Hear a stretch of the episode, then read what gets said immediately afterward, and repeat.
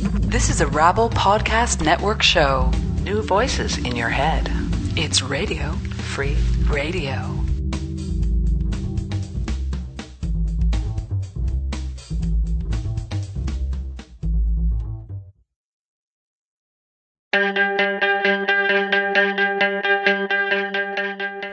Hello and welcome to Alert Radio for people who want to change the world for March 25th, 2010. I'm Jeff Hughes. And I'm Chris Albee. We can be found at CanadianDimension.com. On the program today, a discussion with Jeffrey Webber from the University of Regina, and we will be discussing Canada's interest in Honduras and the new government there. And I'll be speaking with Graham Saul, Executive Director of Climate Action Network Canada, and the recent muzzling of Canadian government scientists. Also, a conversation with Thomas Woodley. He is president of Canadians for Justice and Peace in the Middle East, and he's going to talk about the government delaying of Dr. Mustafa's Barghouti's visa, which resulted in the canceling of his visit to Canada. We'll have Music is the Weapon, the alert headlines, Around the Left. So stay tuned for Alert Radio.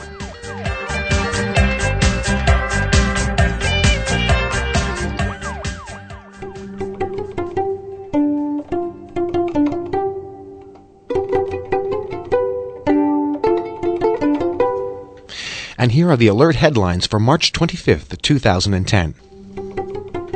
And here are the alert headlines for March 25th, 2010. In the northern Ontario town of Sudbury, over 5,000 people rallied to support the United Steelworkers Union, who has been on strike for over nine months. The employer, the Brazilian mining conglomerate Vale Inco, has repeatedly asked for further concessions from workers and refused to bargain in good faith with the union. Recently, the chief executive of Vale Inco accused union members of racism for refusing their last contract offer, which was almost unanimously rejected by the steelworkers membership. The rally included union representatives from across the world, including Australia, Brazil, Indonesia, and Mozambique. Vale Inco operates in all of these countries where they are demanding similar concessions, layoffs, and cutbacks from workers. In a major victory for President Obama and congressional Democrats, the House has approved a landmark measure that would expand health care to over 30 million uninsured Americans while forcing millions to purchase health insurance. The 219 to 212 vote late Sunday night came nearly three months after the Senate's approval of the bill on Christmas Eve. No Republicans voted with the Democratic majority. The House later approved another package of changes that will now face a testy Senate vote before reaching Obama's desk. Although the measure marks the largest expansion of health insurance since the founding of Medicare and Medicaid in the mid 1960s, it's been criticized for further entrenching the for profit healthcare system that rations care based on wealth. In a national address, Obama acknowledged the bill falls short of radical reform but said it marked a victory for the American people.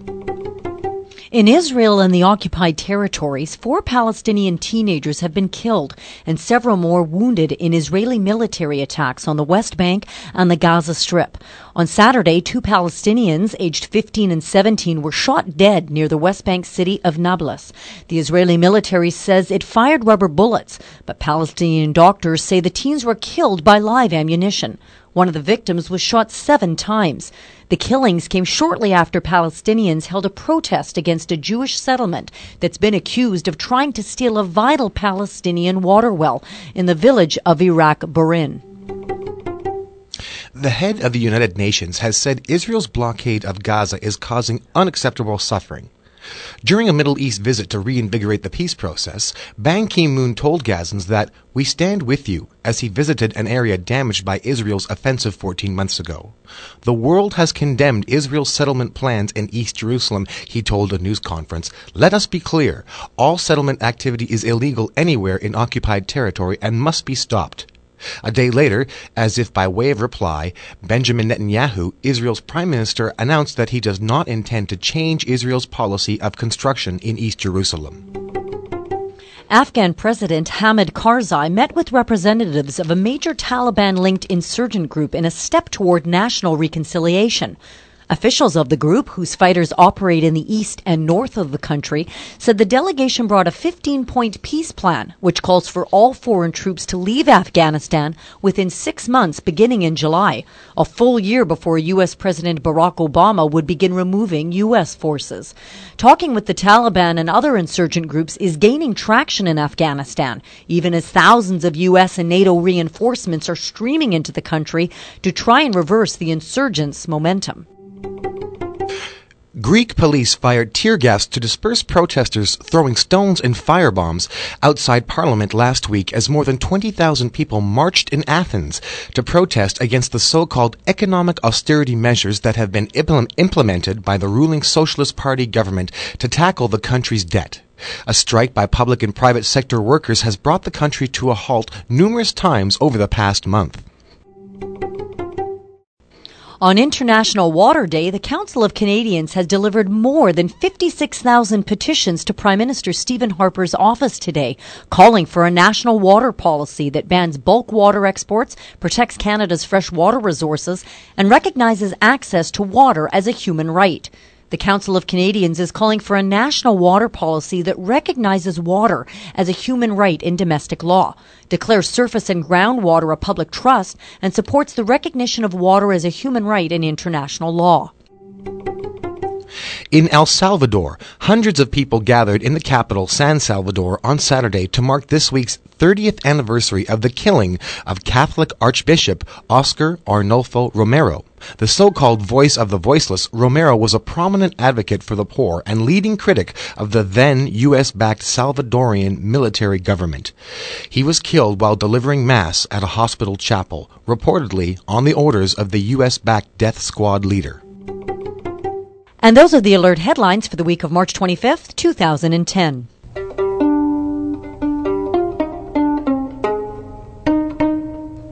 And now for Around the Left for the week of March 25th, 2010. Rafeef Ziadah is a Palestinian spoken word artist and activist. She is the winner of the 2007 Mayworks Festival Poetry Face Off. Rafeef's poetry speaks to the struggle of immigrants to make it in Canada and the politics of exile. She is performing at Beit Zatoun, 612 Markham Street in Toronto on April 2nd at 8 p.m.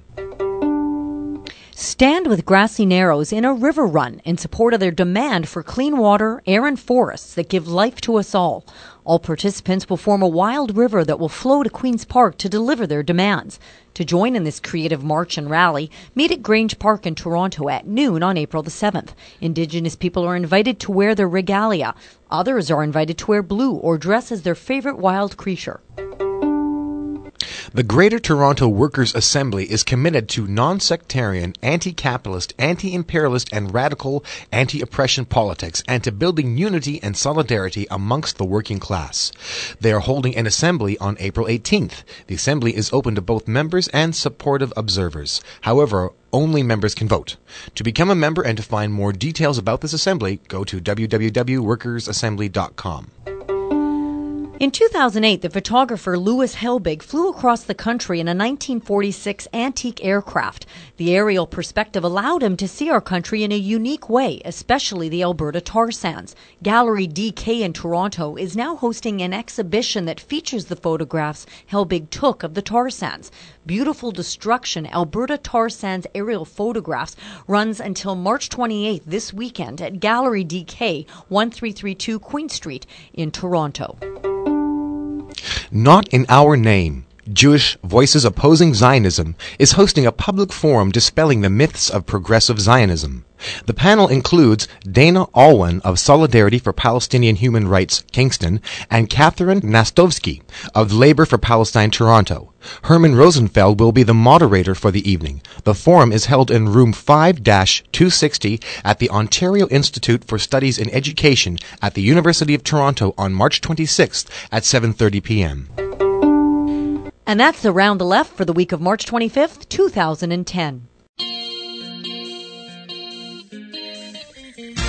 Alert Radio is the official podcast of Canada's leading progressive political magazine, Canadian Dimension. If you'd like to order a subscription to Canadian Dimension, go to our website at canadiandimension.com or pick up our latest issue on newsstands today. This is Alert Radio for people who want to change the world. We're at CanadianDimension.com. Last June saw a military coup against the moderately left leaning president of Honduras, Manuel Zelaya. Porfirio Pepe Lobo took over as the new president and was confirmed as president in what many critics believe to have been a fraudulent election held in November. Canada's Harper government was one of the first to recognize the Lobo regime. What are Canada's interests in Honduras? To answer that question, Alert Radio has contacted Professor Jeffrey Webber of the University of Regina Political Science Department and an expert on Latin American politics. Welcome to Alert Radio, Professor Webber. Uh, thank you very much for having me. Thank you for joining us. Last month, Peter Kent, Canada's Minister of State for the Americas, returned from a three day trip to Honduras. What was his purpose in traveling there?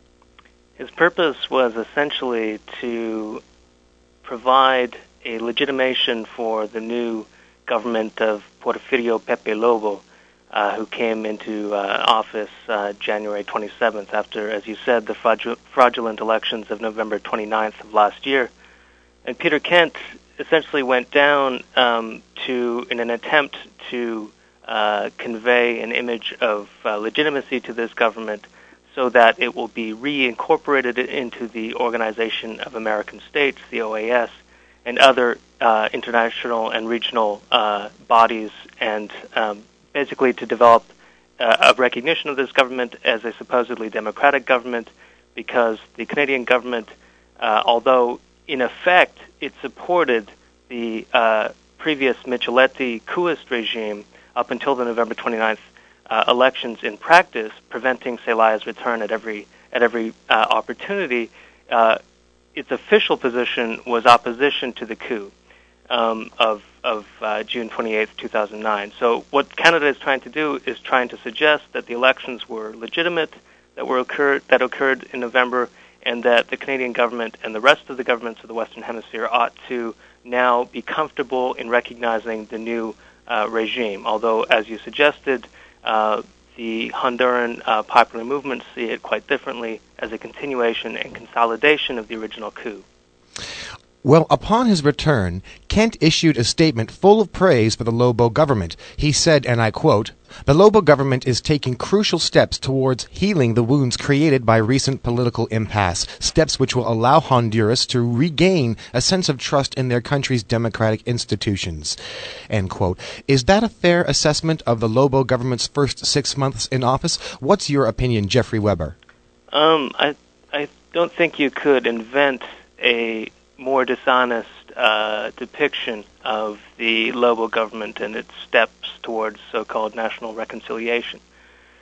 If Kent had bothered uh, to uh, meet with the principal human rights organization established in the 1980s in the country, the Committee of Family Members of the Disappeared of Honduras, or COFADEH, uh, for its uh, acronym in Spanish, he would have learned that even in the uh, very few days leading up to his um, uh, to Kent's visit, uh, and in the days immediately following uh, his visit, uh, a number of uh, the latest assassinations, paramilitary assassinations of resistance leaders, uh, occurred, and this was on top of an assessment by COFADEH, the human rights organization, that by the end of February, between June 28, 2009, when the coup occurred, until the end of February 2010, 43 uh, people had been assassinated who were uh, known members of the resistance.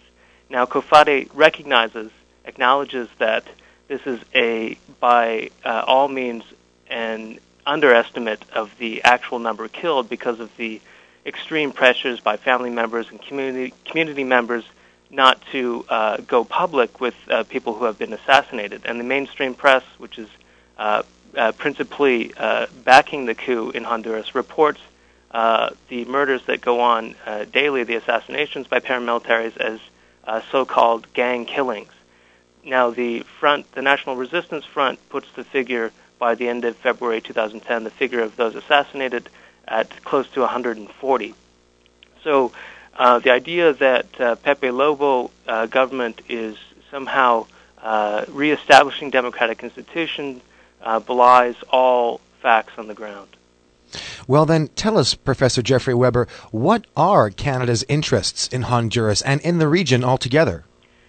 Well, Canada has basically two uh, interests, um, to put it in, uh, in, in sort of simpler terms. Basically, you have, on the one hand, geopolitical interests, and on the other hand, uh, economic interests, which obviously overlap. But the greater geopolitical interests of the entire region has to do with the Canadian government's response to the leftward shift that we've been witnessing uh, since about 1998 when Hugo Chavez was first elected in 1998. And after him, you saw a series of mass extra-parliamentary mobilizations over, which overthrew heads of state in places like Argentina, Bolivia, Ecuador, and then a whole series of center-left and left regimes uh, coming to office through elections. Now, Canada was concerned with this geopolitically uh, because of its underlying economic interests in the region, which have uh, dramatically increased in the extractive resource industries, principally mining, but also oil, also uh, outside of the extractive industry sector in finance uh, uh, and various other industries and economic sectors. and so, especially under the Stephen Harper government, but this was also true under previous Liberal governments, there has been a reorientation in Canadian interests towards Latin America and the Caribbean to defend uh, mining interests, Canadian mining capital, and Canadian uh, economic capitalist interests in general. And so these two things, these two um, uh, spheres, geopolitics and economics, uh, uh, the defense of Canadian capital in the region, are coinciding. And so the strategy, um, in general terms across the region, has been for the Canadian government to align itself with the far right regimes of uh, Alvaro Uribe in Colombia, for example. We're just tabling legislation last week uh, to continue uh, forward with the Colombia Canada Free Trade Agreement with no word uttered of the uh, infamous uh, and notoriously uh, bad human rights record in that country and the paramilitary links between Alvaro Uribe's government and and the paramilitaries.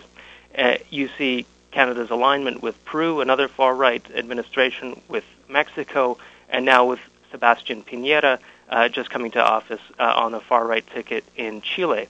In addition, you have uh, Canada pragmatically aligning itself with a number of these center left regimes, particularly those in Uruguay under Mujica, in uh, uh, Kirchner in Argentina, uh, Funes in El Salvador, and, a, and a series, in Guatemala, and a series of other countries. The idea there is to pit these center-left regimes through uh, co-optation and negotiation against relatively more independent states that have arisen uh, uh, further to the left, although not without their own contradictions, Venezuela, Ecuador, uh, Bolivia, and Cuba in particular. And so that's the general geopolitical panorama. In the Honduras case, Honduras, uh, nor- under normal circumstances, uh, is seen as sort of a, a country that can be written off. It's it's a it's a very small country, uh, uh, very geopolitically unimportant in in various uh, historical epochs of the last two centuries. But what we've seen, just as we saw in the 1980s when the Central American guerrilla insurgencies arose and the counterinsurgent campaigns by Reagan uh, and so on occurred, Honduras basically became a launching pad for counter-revolution, counter-reform throughout the, the country against El Salvador's guerrillas, against the Nicaraguan revolution under the Sandinistas, and so on and so forth. In the current period, uh, Manuel Zelaya uh, came to office. Uh, it should be noted as part of the uh, traditional, traditionally oligarchic party, the Liberal Party, but as a sort of populist center-leftist faction within that party. And he introduced a series of modest uh, reforms, such as a 60% uh, increase in the minimum wage, uh, he restricted mining exploration, which was crucial for Canadian capital. He increased uh, uh, free school enrollment, subsidized gas, and most importantly, he aligned himself uh, to Venezuela uh, under Hugo Chavez through the Bolivarian Alternative for the Americas. So this was seen both by the domestic Honduran elite as an alignment of Honduras with increasingly with the far left of the wider left turn in the region. And this was a concern not only for the domestic elite, but also for uh, American and Canadian imperialism. In the Canadian case, uh, specifically to protect their mining interests. Canada is the biggest mining investor in the region, as uh, Graham Russell undoubtedly pointed out in a previous edition of the show. That's right. I would like to actually ask you to name some names and what are these resources? Uh, Jeffrey Webber, you are uh, a professor at the University of Regina. Tell us about the mining in Honduras. The biggest, uh, the biggest potential uh, is is really what we're seeing. Not operative mines are actually quite minimal at the moment. Um, what because of various restrictions that Zelaya introduced. So what Canadian capital is really gearing up for is the new round of concessions uh, to take place, uh, uh, the opening up, the freeing up uh, of a new mining law under Pepe Lobo.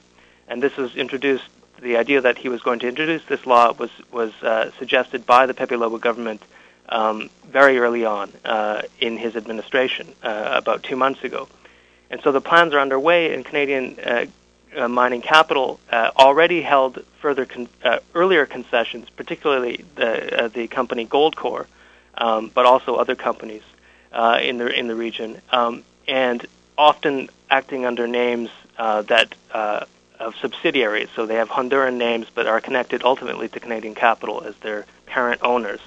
And those Canadian companies work through the Honduran Mining Association uh, to protect their interests. And when they do so, they act under the names of their of their Honduran names, so that you you really have to investigate how this is traced back to Canadian capital. But it undoubtedly is, as for example, uh, uh, Carlos Amador, one of the principal environmental activists uh, that I had the opportunity to speak with with my colleague Todd Gordon when we were in Honduras in uh, in the late January 2000, uh, 2010, excuse me, uh, we talked to him, and he talked about the operations of Goldcorp in the community of it's called Valle de Siria, uh, in which uh, uh, tremendous uh, environmental um, devastation is happening, tremendous community destruction, dispossession of peasant land, and so on.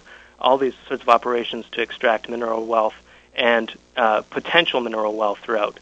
Um, so um, really, it's a it's Canada, Canadian state and Canadian capital are trying to position themselves to best reap the benefits of the forthcoming uh, mining law under the Pepe Lobo government. Finally, Jeffrey. That's really what they're trying to do. Finally, Jeffrey Webber, I'd like to ask you are there signs of resistance in Honduras, and what can we expect in the months ahead? There certainly are signs of uh, resistance under uh, extraordinarily difficult, uh, trying circumstances, as I suggested, uh, severe paramilitary repression. So we saw uh, throughout the first seven months uh, of the of the coup regime, uh, daily protests and so on, hundreds of thousands at the peak at the peak protest periods um, to try and reinstate Manuel Zelaya and to institute a constituent assembly to remake the foundations of the country under uh, more just uh, uh, more just lines economically, socially, anti-racist, uh, feminist liberation, and so on. Um, when I was uh, had the opportunity to visit uh, Honduras at the end of January, uh, January 27th was the day that Pepe Lobo was being uh, inaugurated. He was elected in November, but he was inaugurated at the end of January 2010. And so on January 27th, there was a massive resistance march that I participated in and interviewed several leading peasant, trade union, and other indigenous activists uh, at the forefront of the national resistance movement. And uh, it was estimated, uh, obviously, claims about the numbers vary, but a midway number um, between uh, official numbers and between the uh, largest uh, numbers of the resistance put the uh, put the march at around 300,000 people. It was extraordinary. Uh, uh, along the way, there was heavily militarized. Uh, you could I've taken photos of the uh, sharpshooters dressed in black who were aligned uh, lined up on the uh, uh, adjacent uh, building tops um, uh, along the march and so on. So it was uh, these people were tr- tremendously brave to participate and to uh, go forward with their demands in this way. More recently, uh, you've seen a reorientation, an attempt to regroup the uh, National Resistance Front to confront this sort of new era of uh, Pepe Lobo uh, and the consolidation of his uh, of, of the coup under a democratic guise, with the acceptance of this new government by Canada, the United States, the European Union, and so on, uh, along with some right-wing uh, Latin American states. And so what you've seen is uh, most recently between March 13th and March 14th a, a gathering in uh, a town called La Esperanza uh, in in Honduras, where over a thousand delegates from uh, feminist movements, from revolutionary left movements, from indigenous liberation movements, from the Garifuna uh, uh, Afro-Honduran indigenous movement, uh, from uh, the gay and lesbian and transvestite rights movement, all sorts of uh, different currents within the popular movement gathering together to coordinate a strategy of resistance in this new period to confront the Pepe Lobo regime. And their principal demands really are to institute a constituent assembly to remake and refound uh, the entire country on a on a on a more just social order. And uh, a, a very important tactical measure that they're gearing up for is on June 28th of, of this year.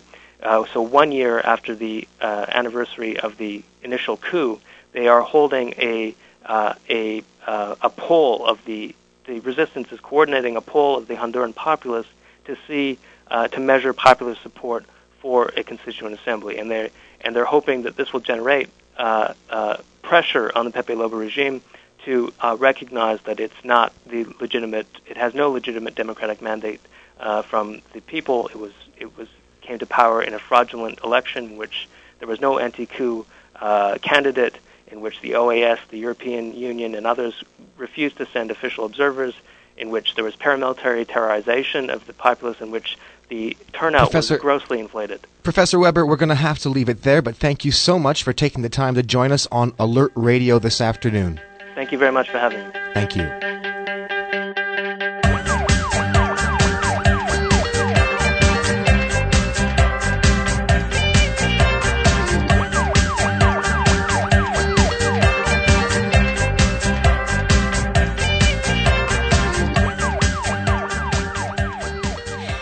Week, several Canadian newspapers reported that for more than two years, climate scientists working for the federal government have had to get formal permission from their political bosses before speaking to reporters.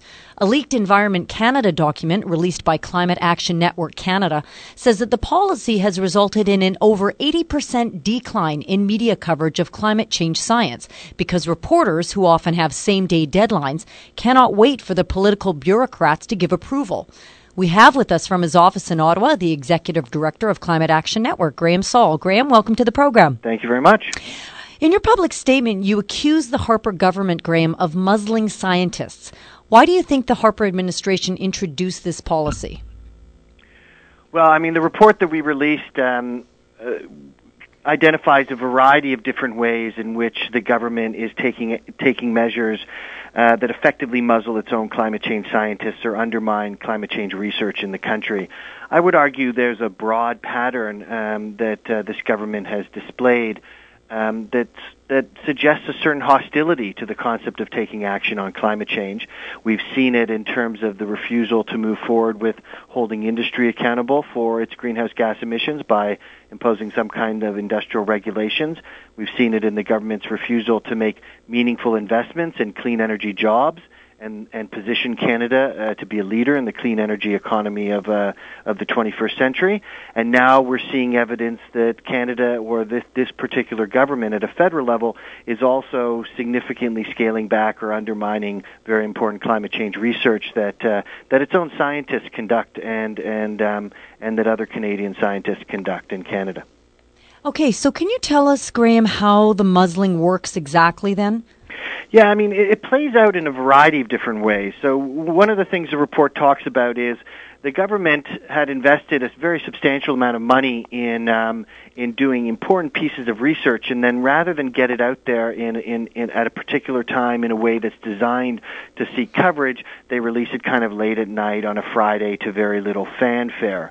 Um, but the but the particular uh, document that you referred to in terms of the the leaking of the report, what the government basically did is they brought in a new media relations strategy where they required all of their own Environment Canada scientists to run all requests for media interviews through the media relations department. And what they found is that the media relations department was actually not responding in many cases. In many cases, it was denying um, Environment Canada scientists uh, approval to do the interviews.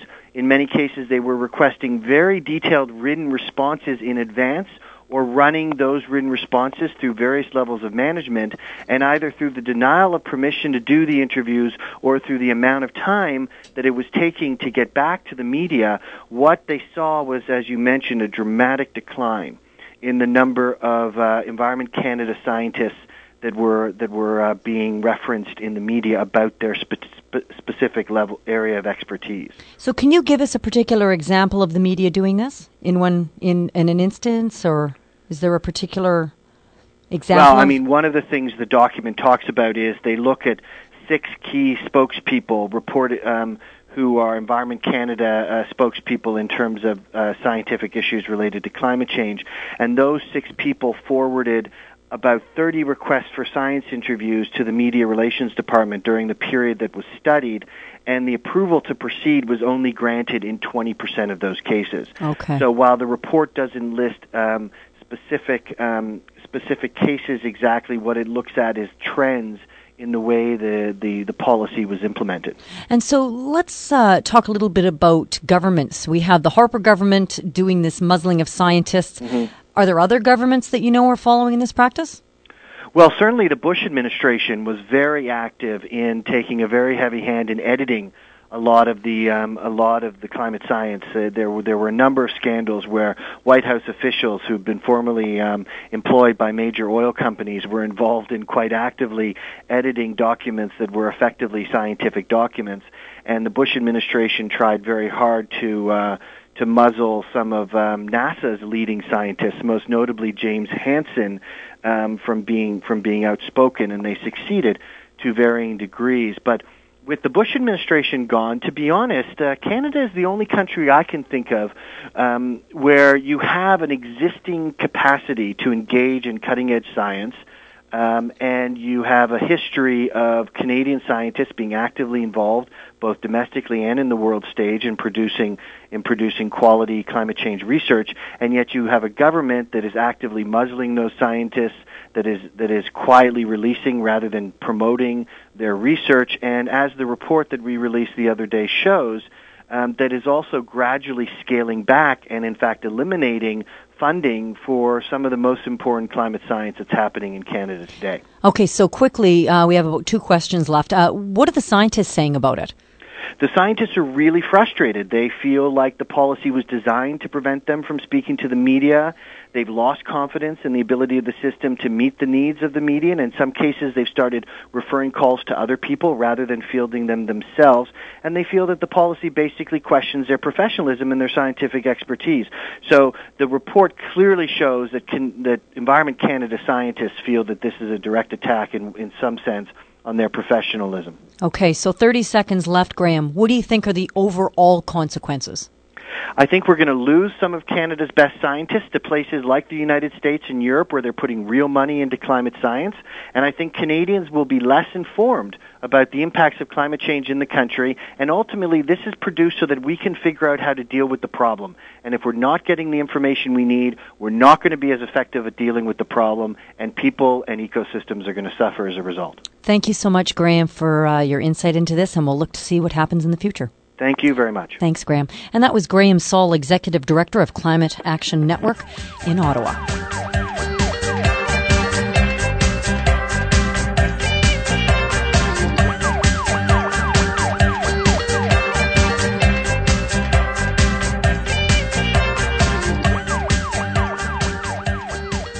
This is Alert Radio. We're found at CanadianDimension.com.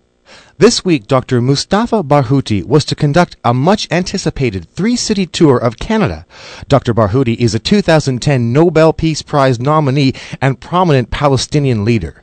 The trip had to be cancelled because of delays by the Harper administration in delivering his visa. His appearance at the University of Toronto Saturday had been sold out and Barghouti was scheduled to meet with senior members of all three opposition parties on Monday. To explain these events and what they imply about Canada's foreign policy, we have with us on the phone from his Montreal office Mr. Thomas Woodley, President of Canadians for Justice and Peace in the Middle East, the organization that was to host Dr. Barghouti's visit. Welcome, Mr. Woodley, to Alert Radio. Well, thank you very much for having me. It's a pleasure to be here. Thank you for joining us. What do you think lies behind this failure to get a visa to Dr. Barghouti in time to enable him to make this tour of Canada? Well, from our perspective, there was there was clearly uh, some delaying on the part of the Canadian government. Um, uh, the Dr. Barghouti had applied for his visa uh, on March 5th. He was due to travel on March 18th. Uh, in the past, he has received a visa to Canada in as quickly as 24 hours. It's never taken more than a few days. So uh, when uh, when the date of his travel was uh, was approaching, he started to get concerned, and he he alerted us uh, the three days before he was to travel to say to us that uh, you know he still hadn't received his visa and asked us if we could get involved.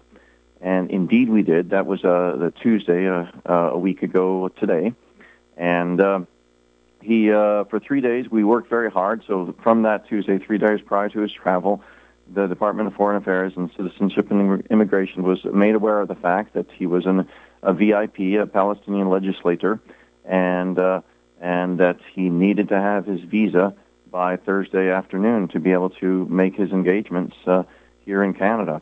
And uh, yet the Canadian government uh, delayed. And uh, I can tell you a little bit more if you have more specific questions, uh, to the point where they issued his visa late Friday night Ramallah time, uh, which meant ultimately that with the flights that he was missing and the, the lack of availability of subsequent flights, that the earliest he could arrive would be early the following week, the Monday, which meant that he had missed already three quarters of his tour. Well, tell us about Dr. Mustafa Barghouti. Why did you invite him specifically to Canada? Yeah. Well, he's really a, a fascinating and inspiring, I think, uh, uh, political figure uh, among the Palestinians. He's an independent, so he's neither uh, of Fatah or Hamas. Uh, he has, even before becoming a politician, he really has a, a, a, a spotless record in terms of uh, the type of work that he's been trying to conduct in, in the occupied Palestinian territories. He's a doctor by trade, a medical doctor by trade, and has uh, founded several different NGOs. Some of them, uh, some of them health related, health health healthcare related, and, and others more uh, politically related. Uh, the most important one, perhaps, that he might be known for is the Palestinian National Initi- Initiative, I believe it's called, uh, which he founded uh, with Edward Said, the late Edward Said, and a few others, which actually specifically calls for uh, an independent approach, a nonviolent approach to to peace uh, in in the Middle East and uh, a lot of people really liked what he had to say. And in the uh, the 2006 elections, he ran as an independent and was elected to the Palestinian legislature. Uh, actually, in 2005, he had run for the presidency of the Palestinian Authority and received 20% of the vote. So this is clearly someone who I think has has presence within the occupied Palestinian territories, uh, and also has very strong potentials in terms of nonviolence and and peace seeking and uh, sort of a, a, a very balanced, rational approach to the political situation in the Middle East. What do you think might have been accomplished by Dr. Barghouti's tour had he been granted his visa in time to uh, meet his engagements? Yeah. As Canadians for Justice and Peace in the Middle East, our mission is to empower Canadians of all backgrounds to promote justice, development, and peace in the Middle East and here at home in Canada. So one of the things that we try to do with our speaking tours is, uh, uh, first and foremost, to to sensitize the Canadian public to to new viewpoints that they might not otherwise be exposed to. So obviously, first and foremost, the, the series of public events that we had scheduled for Toronto, Ottawa, and Montreal were, you know, to enable hundreds of hundreds of people to sort of hear hear his message and hear his take on Palestinian politics and and what would be required uh, for for a real peace on the ground.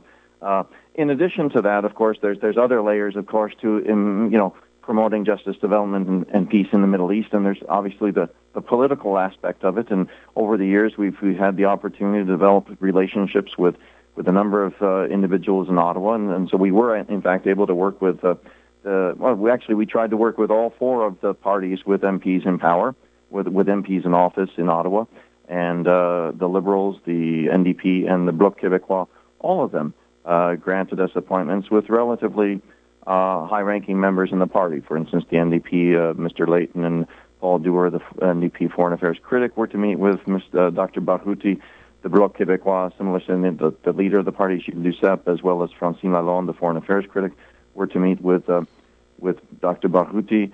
And uh, among the liberals, we had uh, Bob Rae, who had a, an appointment scheduled with Dr. Barghouti. We also offered, we, we sought an appointment with, with conservative uh, Foreign Affairs Minister Lawrence Cannon, as well as Deputy Minister uh, Peter Kent, and both, yet both of them uh, claimed that they were not available that day, Monday. This is Alert Radio. We're at CanadianDimension.com. I'm Jeff Hughes, and I'm speaking to Mr. Thomas Woodley. He is the president of Canadians for Justice and Peace in the Middle East, and we're discussing the denial of a visa to Dr. Mustafa Barghouti. What do you think are the implications of this decision to deny him the opportunity to speak in Canada? Well, I think it's it's it's I think part of a, a broader picture that probably many Canadians are aware of, where the the, the current uh, Tory government seems to seems to try to deter voices with which it doesn't agree with, tries to sort of prevent those voices from from having a platform or, or being able to speak out. Uh, many, many, many of your listeners may know that you know several other people have been denied uh, visas or denied access to to Canada. Uh, perhaps most famously was George Galloway last year, a British uh, MP who wanted to come to Canada to do a speaking tour, but but uh, smaller figures as well. Amy Goodman apparently was denied. Medea Benjamin of Code Pink has been denied, and and there's there's quite a list of people who've been denied entry in into Canada. So we sort of see this as as a as a as part of that broader picture. Yet we see this also as as part of a uh, I think a more subtle attempt. I, I don't think I think that the, the Tory government really would have looked quite bad if they had outright denied his visa. Uh, so what they did, they they delayed it until the, the the last possible moment so that they could say that they gave it, but in fact to actually they would entirely derail the, the tour that, that had been planned. And so we see that in, in, in, this context. Now, I think one of the unfortunate things in this is, you know, I think in, in Canada, a value that Canadians hold dear is the is the value of, of course, free speech, the, the the principle of free speech of of being able to to you know hear uh, opposing viewpoints, diverse viewpoints, and and sometimes people sort of think, well, okay, I want free speech for myself, but I, I'm not so keen about the other guy having free speech. Of course, the if if one is uncomfortable with the free speech which is being spoken, the antidote really is more free speech.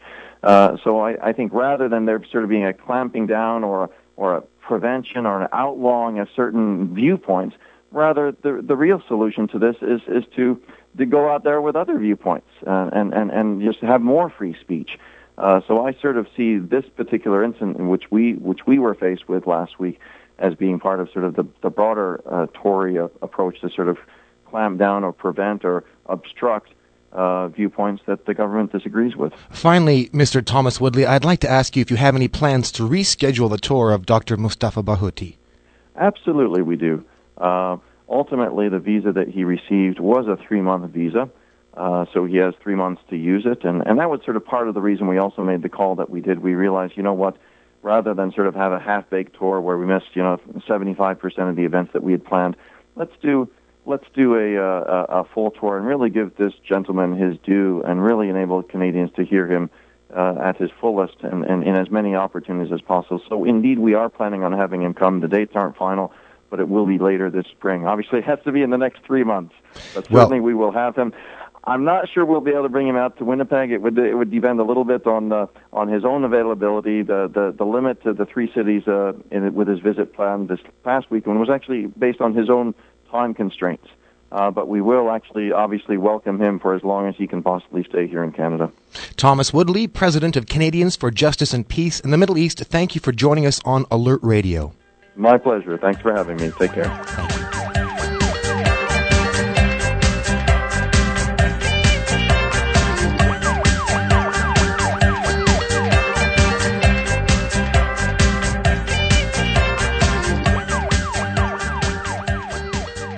Hi, this is Mitch Podolak, and this is Music is the Weapon. And to start, here is a hell of a good weapon. Here is Taj Mahal with Bourgeois Blues. This is a song and a story about the bourgeois blues, about bourgeois people in a bourgeois town. Listen here, people. Listen to me. Don't try to find no home down in Washington, D.C., cause it's a bourgeois town. tempos matam.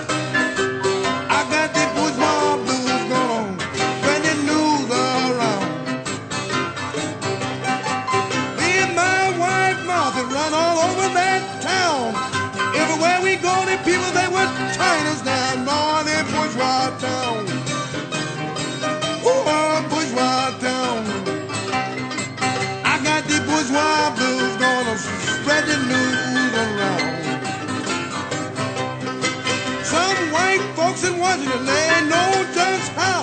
Chuck a black man a nickel just to see him scraping by. Lord, in that bourgeois town. In that bourgeois town. I got the bourgeois blues, the news all around. Me and my sweet white Martha, we were standing upstairs. Heard a white man say, don't want no black folk up there. He was that bourgeois man.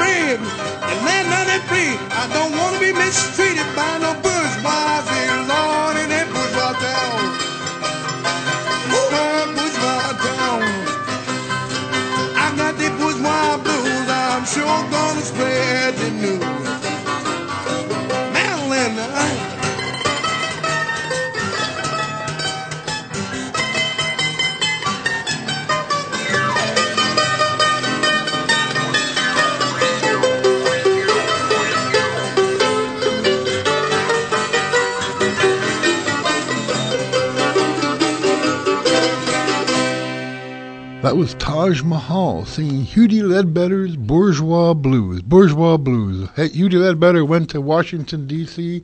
in the 40s and he tried to get a place and he just, and he couldn't, they wouldn't, no one would rent to him because he was a black man. And uh, he had just come around uh, the far left. He'd met Pete Seeger and Woody Guthrie and he'd learned the word bourgeois. And boy, did he apply it right. Walt Whitman. Walt Whitman is uh, probably my favorite poet, I guess. And uh, I was looking, uh, I was looking through song for myself, and I found these lovely words, and they're the introduction to the next, the next tune. I think I could turn and live with animals. They are so placid and self-contained. I stand and look at them long and long. They do not sweat and whine about their condition. They do not lie awake in the dark and weep for their sins. They do not make me sick, discussing their duty to God. Not one is dissatisfied. Not one is demented with the mania of owning things. Not one kneels to another, nor to his kind that lived thousands of years ago. Not one is respectable or unhappy over the whole earth.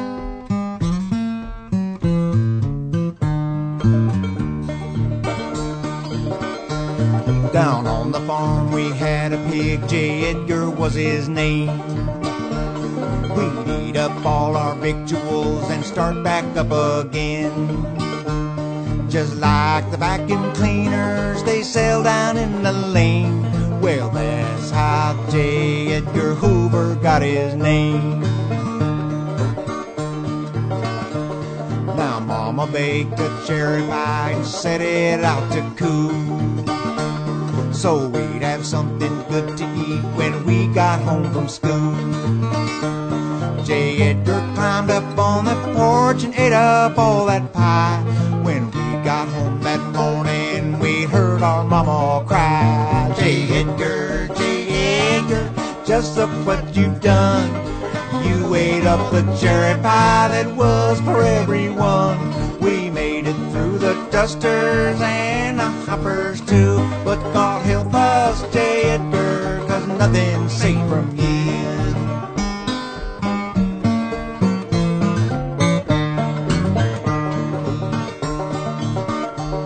We had an extra man named Bobby wouldn't work a leg.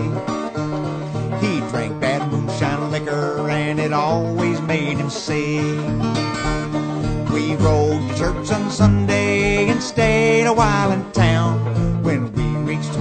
When we reached home at supper time, poor Bob could not be found. He wasn't in the parlor and he wasn't in the lane. Drinking in the pantry or sleeping in the hay. His hat was in the pig pen that he always wore. Liquor anymore. J. Edgar, J. Edgar, it just don't seem fair. You ate Bob the hired man while we were at prayer. Let's say a prayer for poor old Bob and our country too. God help us, J. Edgar, nobody safe from you.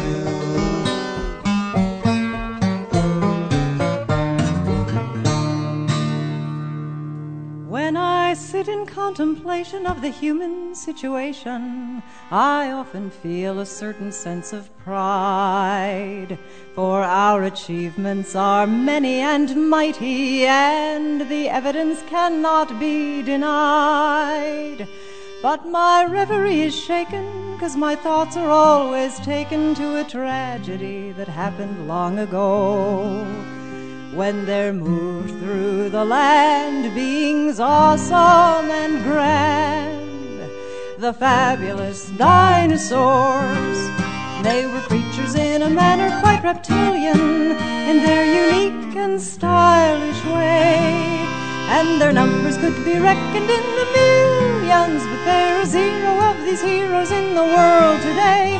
They had music, art, and fashion. There was dinosauric passion, and I think they'd be enraged and mortified that when they're mentioned today, it's only to say their brains were small and they died.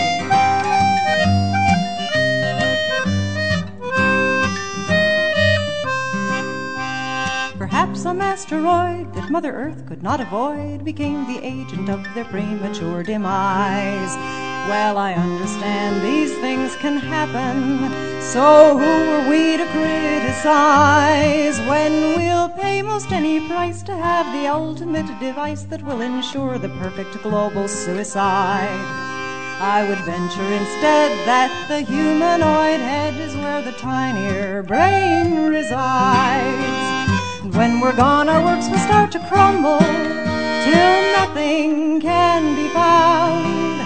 In ten million years, some other guys may stumble on our fossils, then some fellow will begin to expound in a scientific study to his cockroach science buddies how the evidence can never be denied. They were big, dumb, and slow. They couldn't go. Their brains were small and they died. Their brains were small and they died. That was Cindy Manson from Chicago, Illinois, singing Their Brains Were Small and They Died. And before that was Ry Cooder singing J. Edgar. Talking about Ry Cooder.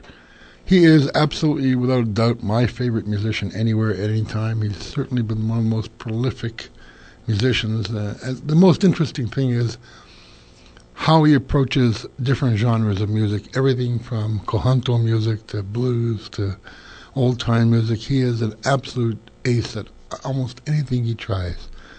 The most interesting thing is he's a political guy, and if you go through his collection of uh, songs, Every once in a while you find an old gem. And this morning when I was looking for songs for the show, I found an old a version, updated version of Miner's Lifeguard, and he calls it Strike.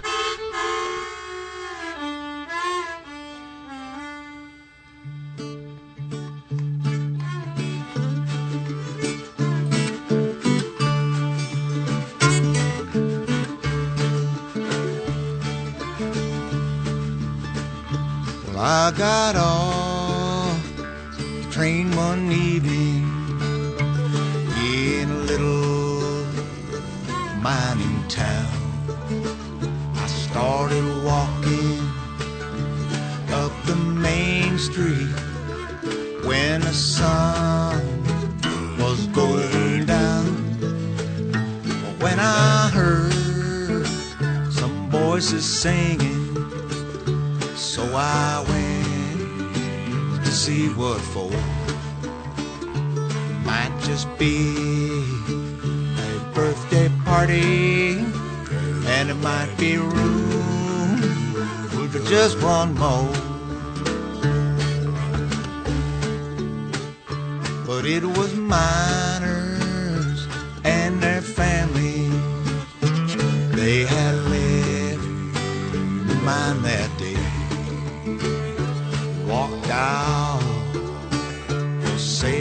condition on strike for decent pay. And they sang about their struggle and their spirit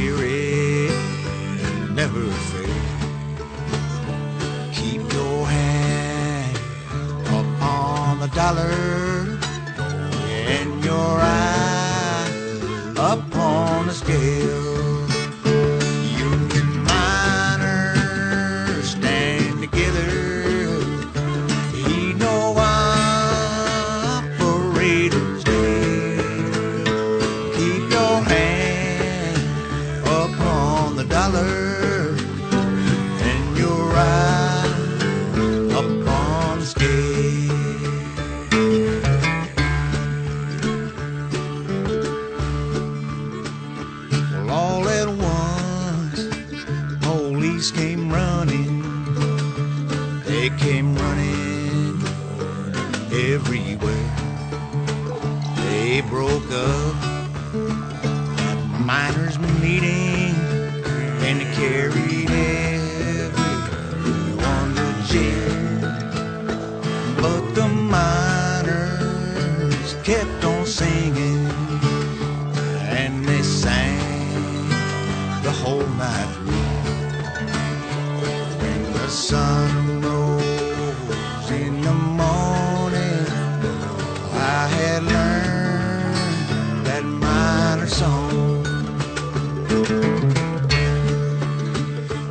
He asked the police captain, "What's that red cat doing here?"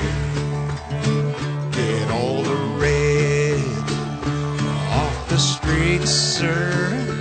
Was your orders loud and clear?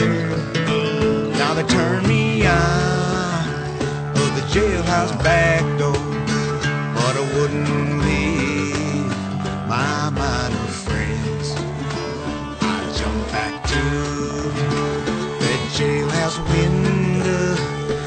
sang that minor songs again.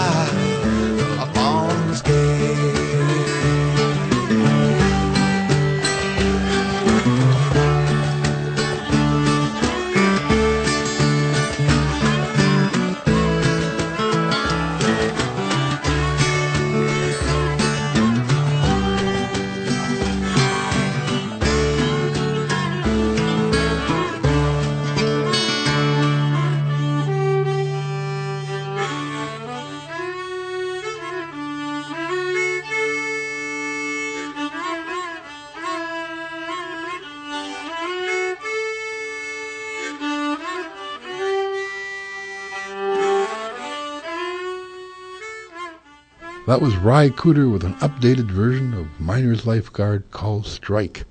This is Mitch Podolak. This is Music is a Weapon, and we'll see you next week.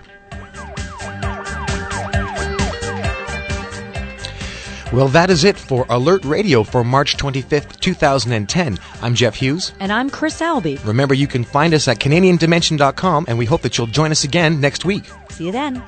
Our thanks as usual To executive producer and publisher of Canadian Dimension magazine, Cy Gonick. And Tommy Allen, senior technical producer. Our intern technician, Selena Serbinuk. Our alert headline writer, Chris Webb. Around the Left in Seven Days comes to us from Ben Wood. And of course, Mitch Podolak with Music is the Weapon. Alert Radio is a production of Canadian Dimension magazine.